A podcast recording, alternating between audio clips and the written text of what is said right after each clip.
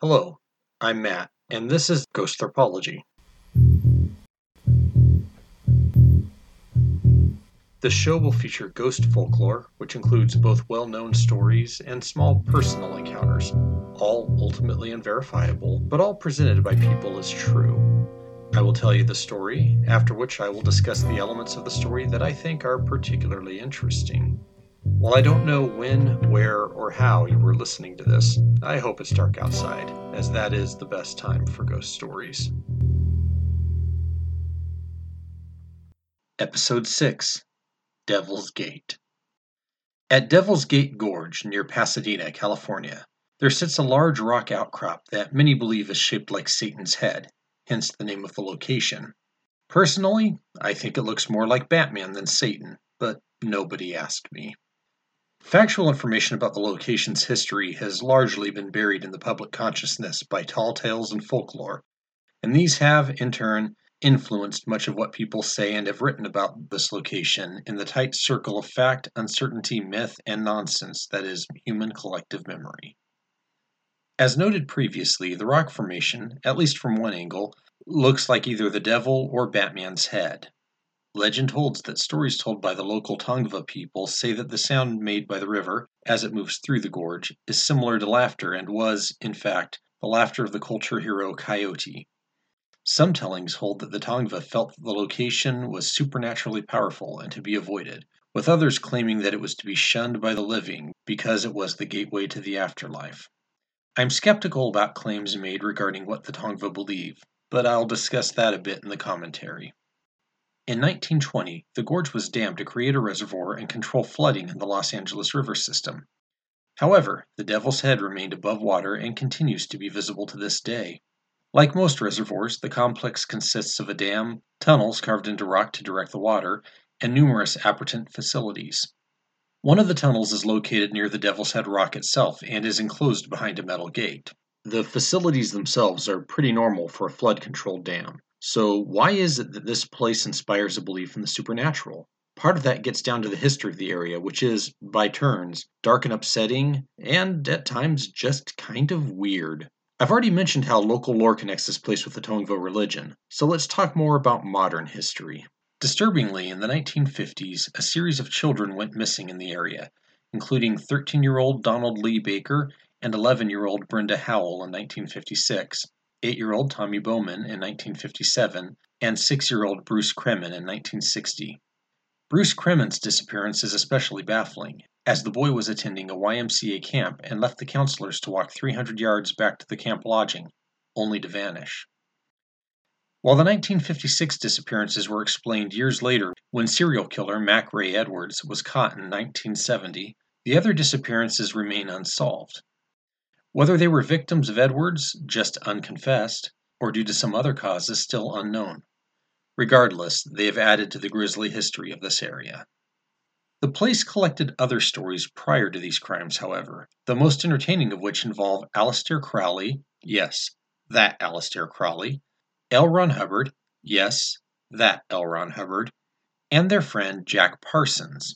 L. Ron Hubbard was, of course, the founder of the Church of Scientology, Crowley was the founder of a religion known as Thelema, which was part religion, part secret society, and part sex cult. Parsons was a co founder of the facility that would become NASA's Jet Propulsion Laboratory, a literal rocket scientist, and an all around really weird guy. Aleister Crowley never visited the area, but Jack Parsons followed Crowley's teachings and did have a lengthy correspondence with Crowley, who blessed Parson leading the local temple of Thelema. According to the story, Crowley, Hubbard, and Parsons were convinced that the Devil's Gate Gorge was one of the seven gateways to hell, and thus full of all manner of supernatural power. Some folks have claimed that the location of the Jet Propulsion Laboratory was intended to use power from the Devil's Gate, and that it is tied to the various occult movements that have become popular in Los Angeles and Hollywood during the 20th century. While these stories tend to break down into incoherence pretty quickly, they are fun to hear and tell. Among the stories are claims that Hubbard and Parsons took part in rituals at the gorge with the intention of tapping into the Hell Gates energy, possibly to create what they called a moon child, a being that would embody a feminine divine force. Parsons and Hubbard did, in fact, engage in such rituals for this purpose in 1946, and at least some of them involved sex magic, though whether they did anything at Devil's Gorge is not reported anywhere that I could find. Some claim that Parsons' activities here opened a rupture into another space, allowing spiritual entities to wander between here and their own world freely. I found one source that claims that a gate at the entrance to a tunnel built into the rock near the dam is the entrance to one of the seven gates of hell spread across the earth. And for future episodes, remember that seven gates to hell claim. It will come up again in other locations. One Adam Knoedler, the founder of the Supernatural Investigation Unit in Pasadena, has described a Pasadena triangle consisting of the Colorado Street Bridge, also known as Suicide Bridge, the Enchanted Forest slash Cobb Estate, and the Devil's Gate. In an article for the California State University Northridge student newspaper, Knoedler is quoted as saying that he believes that the Devil's Gate powers the weird happenings attributed to the other two locations. Given this colorful history, it is no surprise that stories for the location include the disappointingly mundane yet typical accounts of orbs and photos and phantom voices. However, there are a few interesting things said to happen at the tunnel near the Devil's Head Rock. In one case, someone reported hearing singing coming from within the tunnel, and on investigating more closely, they saw red eyes peering from near the rear of the tunnel. The folks over at the Paranormal Files YouTube channel visited the tunnel in a video in which they overreact to, um, well, not much of anything really. But they do claim that an unseen spirit is moving objects within the tunnel, where they also found evidence of people apparently having attempted a folk magic curse. Los Angeles based paranormal investigator Victor Huesca has also recorded what sounds like an inhuman growl and a couple of faint noises that sounded like distant screams, a hiss, and also a strange low pitched voice within the tunnel. He also found flowers strewn about and suggested that this was evidence of some sort of a magical ritual. Still, best to remember that some of these things are not quite as eerie as they seem. While the paranormal files did find evidence of what does genuinely look like folk magic, I have to say that I've seen nearly identical packages of candles and herbs near every accessible but more or less hidden place that I've done field work. This is really pretty common. Similarly, the flowers found by Huesca are as likely to simply be the remains of someone dropping flowers as anything more elaborate. On a similar token, back in 2015, the folks at the Los Angeles Beat provided a short description of the area in which they refer to mysterious wood structures away from the dam as evidence of something odd occurring in the surrounding area.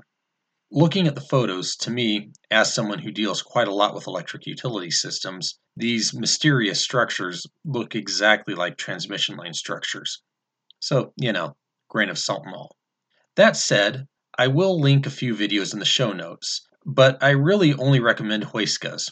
While I'm skeptical of what he claims to find, it's short, entertaining, and creepy. It's what a good ghost story should be.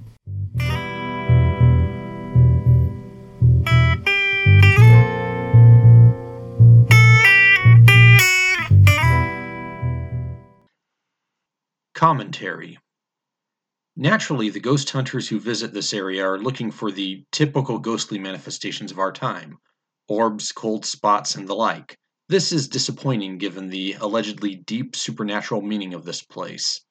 There are some really creepy stories about this area, the thing in the tunnel in particular really grabs my attention. But when I researched this location, I found that most of the folks who went looking for anything came back with only vague and not very interesting stories to tell. I appreciate their honesty, but I would love for someone to have seen something a little more exciting at this place, given its history and the strange lore attached to it. I have to admit that, in reading a write up on the LA Ghost Portal website, I was put off by their description of trying to reach the spirits of missing and dead children. That just seemed really tasteless to me. Although the children died several decades ago, their siblings and other relatives are probably still alive. And this just seems like having a lark with someone else's horror and tragedy. I find it very off putting. On the other hand, I included them in my description here, so perhaps I am guilty of the same tastelessness, though I hope to a lesser degree. The claims of supernatural activity are generally pretty vague and most of them don't really stand out.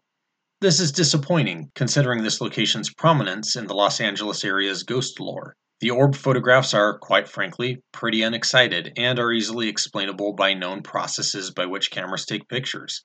The disembodied voices are much more interesting, but their descriptions are typically vague. That said, the description of the singing, red eyed entity in the tunnel Well, that's pretty creepy to me, and it did grab my attention. Unfortunately, there seems to be little information other than the one description that appears to have been copy and pasted across multiple websites. Oh well, better a taste of something interesting than nothing at all. One of the more interesting elements of this story, from a general folkloric and historic standpoint, though, is the claim that this location was of supernatural importance to the Tongva people. Whether or not this is true is a bit hard to sort out. While it's tempting to take the local folklore at face value, there's a long history of places generally regarded as mysterious or spooky being incorrectly claimed as important to Native American religions. And there's some reasons for that that I'll get into shortly. I've seen enough cases where hauntings or other strangeness were mistakenly attributed to Native American places of religious importance, cemeteries, and so on, that I tend to be pretty wary when I come across those accounts. As claims of association between hauntings and places of Native American importance are common throughout North America, I decided to dig into this a little further, and I thought this might be a good place to describe how I research this sort of claim. I start with a couple of standard ethnographic resources. For this area, being in California, I use Volume 8 of the Handbook of North American Indians, published in 1978, and the 1976 reprint of Alfred Kroeber's 1925 book, Handbook of the Indians of California. Quick side note if you're a science fiction fan and you like Ursula K. Le Guin, Alfred Kroeber was her dad. These books are not definitive. The errors in them have been demonstrated by the decades of ethnographic works since they were initially published, but they are a very good starting point when you're looking for information on native peoples of California. The Tongva, who are often referred to as the Gabrielino or Fernandeño due to the names of the two missions into which many of the Tongva people were placed, occupied much of modern Los Angeles County, as well as the southern Channel Islands. The Tongva were highly sophisticated hunter gatherers, and there's evidence of a three tiered class system elites, middle class, and then everybody else, as well as possible private ownership of land, a rarity among hunter gatherers. Alfred Kroeber, in his writings, compared them to the Chumash of the Santa Barbara Channel area, which indicates a high degree of sophistication, as the Chumash are often studied regarding subjects such as the origins of money and the origins of permanent class hierarchies. The Tongva are also noted for having a cult that used the hallucinogenic properties of the datura plant in their ceremonies. Please note here, I use the term cult in an ethnographic sense to mean a religious group with set rituals and practices, not in the pejorative sense that it is usually used in common speech. Cults like this are common throughout the world, and most of our major religions began this way. In fact, if you're Catholic, you may even be aware of the term cult of the saints, which refers to prayers to saints. The Datura cult is a common and often secret cult type found through much of contact period California. Unfortunately, Kroeber and later ethnographer Lowell Bean and Charles Smith reported that there was much lost during the mission period, and that it was almost impossible to gain an accurate assessment of the Tongva religion, or even many aspects of adult life amongst the Tongva. Bean and Smith cite Zephyrin Engelhardt, a Catholic priest and clerical historian of the Franciscan order, as stating that the Gabrielino tended to secrecy. And while Engelhardt attributed this secrecy to dishonesty, it's far more likely that it was a mix of fear of the priests and of other Europeans, actual secrecy regarding rituals and stories, which is common amongst most cultures in the world, and a reluctance to speak with outsiders on important or private matters. While the references produced up through the 1970s routinely cite a lack of information on Tongva culture, cosmology, and religion, they all agree that other, better documented peoples nearby likely derived many of their religious and cult traditions from the Tongva. That allows us to make some inferences about the Tongva religion. They likely had a god, or depending on how you look at it, a culture hero, known as Chinigchinich, also sometimes called Qua though these names may also have indicated different spirits or heroes who played roles in creation, reconstructing a lost religion is a tricky matter. And then a host of ancestral animals, important among them being crow. Crow, incidentally, plays a very large part in a lot of Southern Californian native religions. But without more specific information on the Tongva themselves, the two main standard references for California ethnography are silent on the subject of the Devil's Gate Reservoir. Kroeber does make a brief reference to a tale of Coyote racing against the water and becoming tired and ashamed of his failure. And while that sounds intriguing for a reservoir built on a stream and one where it's said that the sound of the water is Coyote's laugh, Kroeber doesn't really associate it with any particular location in his text, so whether it would have been tied to this area by the native peoples, that's open to question. Still, information not being present in those references doesn't mean that the location lacked importance. While these books contain a good deal of valuable information on Native California lifeways and religion, they are also astoundingly incomplete. I have learned through working professionally with both Native Americans and ethnographers that the early ethnographers whose work is summarized in these volumes often didn't have the full confidence or cooperation of some of the storytellers.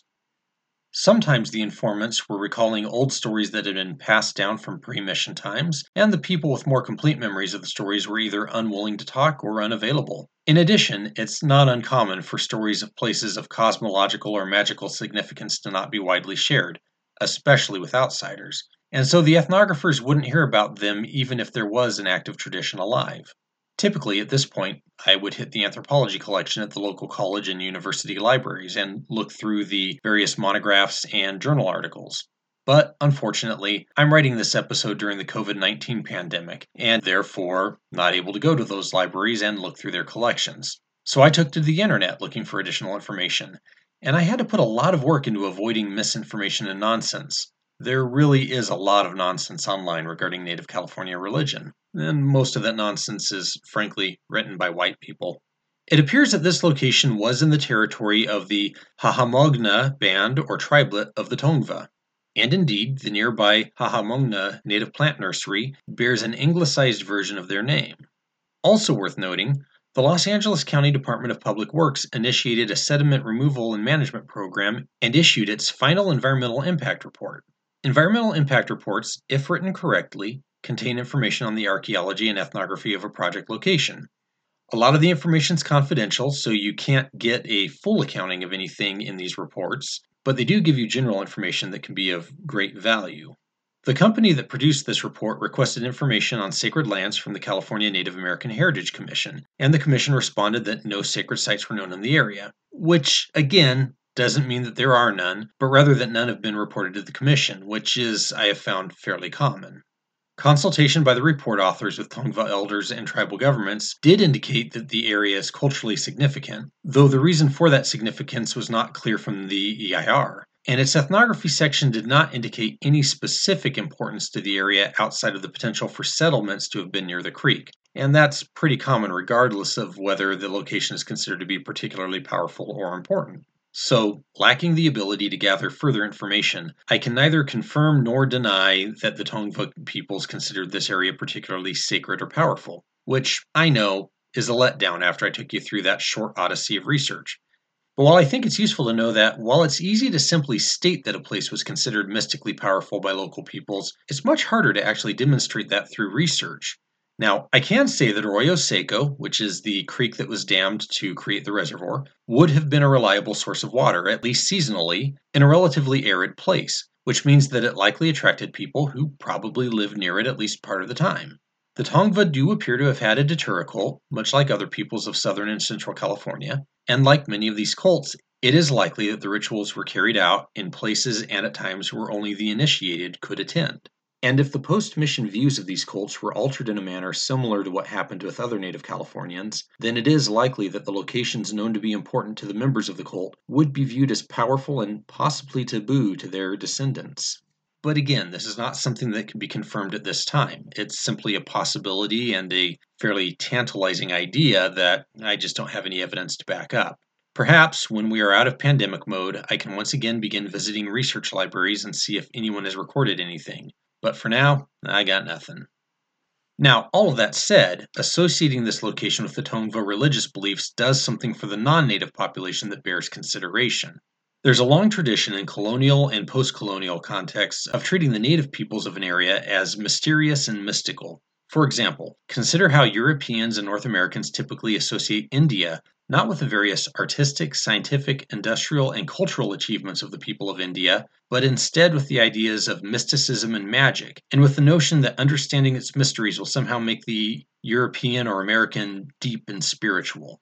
This creates a shallow and commodified understanding of India and of Indian religions and cultures. Although it's not universal and it varies from location to location, Similar things occurred in many places that were subject to colonization by Europeans during the early modern period. Reading materials written by Spanish explorers and colonists, and later by Anglo American settlers, it is pretty clear that while the general view towards Native Americans was one of condescension with various degrees of hostility, there was often a sense of wonder, romanticism, and also fear. A notion that these people, perceived as being so close to nature, might hold secrets that would be potentially dangerous. Over the course of the 20th century, the romanticism was ramped up and the fear began to fade away. Indeed, early Boy Scout materials are fairly drenched in this romanticism, and this led to a curiosity with Native California religion, but also an unwillingness and sometimes inability to grasp it on its own terms on the part of the largely white, non native population.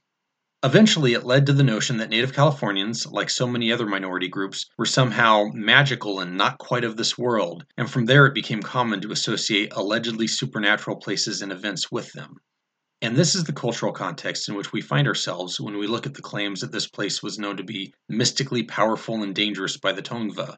While I cannot tell whether this location has a specific religious or cosmological significance to the Tongva peoples, I do know that linking the location to the Tongva provides a sense of unearned menace and gravity, and makes the stories told about events here seem more authentic.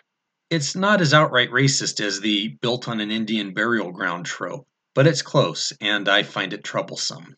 I like how the author Colin Dickey summarizes the tendency of non Native Americans to associate hauntings with dubious claims of connection to Native Americans. Quote, There's nowhere in this nation that wasn't already inhabited before Europeans arrived, and there's no town, no house, that doesn't sit atop someone else's former home. More often than not, we've chosen to deal with this fact through the language of ghosts. End quote.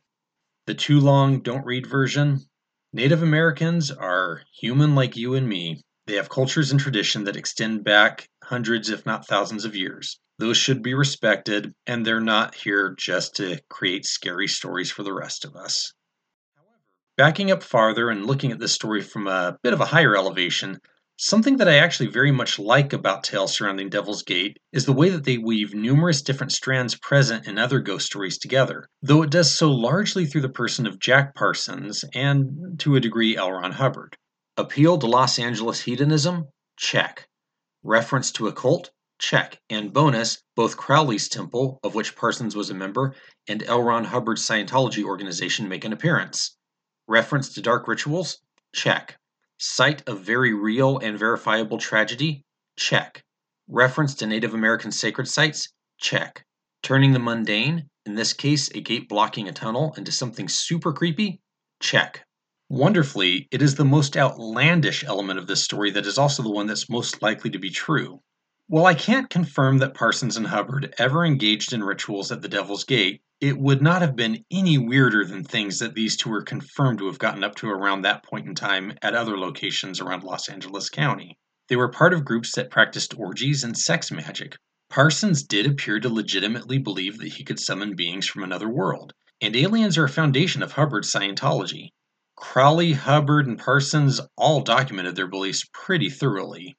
Interestingly, in the second season of the Amazon Prime show Lore, there's an episode that's focused on Jack Parsons, and it is full of cults, orgies, and sex magic. While most episodes of lore tend to play up and exaggerate the historic record, sometimes outright fabricating things for dramatic effect, this episode, complete with all the elements described, somehow managed to make Jack Parsons seem less weird than he really was, and they left L. Ron Hubbard out completely, possibly because they were afraid of being sued by the Church of Scientology. Sadly, we'll probably never know if Hubbard and Parsons actually ever did anything at Devil's Gate. Regardless, this is a haunted location open to the public, and it may be worth a visit. Entertainingly to me, I found comments discussing the need for proper safety precautions and equipment for encountering spirits said to haunt this place, and that makes me wonder what the OSHA requirements for protective equipment are. A mojo hand? A gree bag? Anyway, if you happen to be in the Los Angeles area and are looking for something to do with the day, it's worth checking out. The area is beautiful, and maybe you'll hear a song coming from behind a locked gate. Thank you for joining me.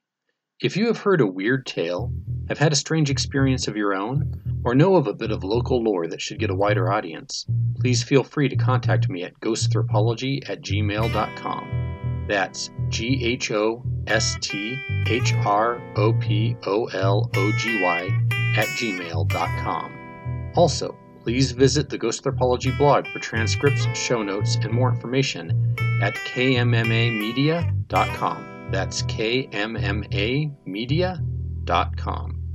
Until next time, have a wonderfully spooky night. Spooky.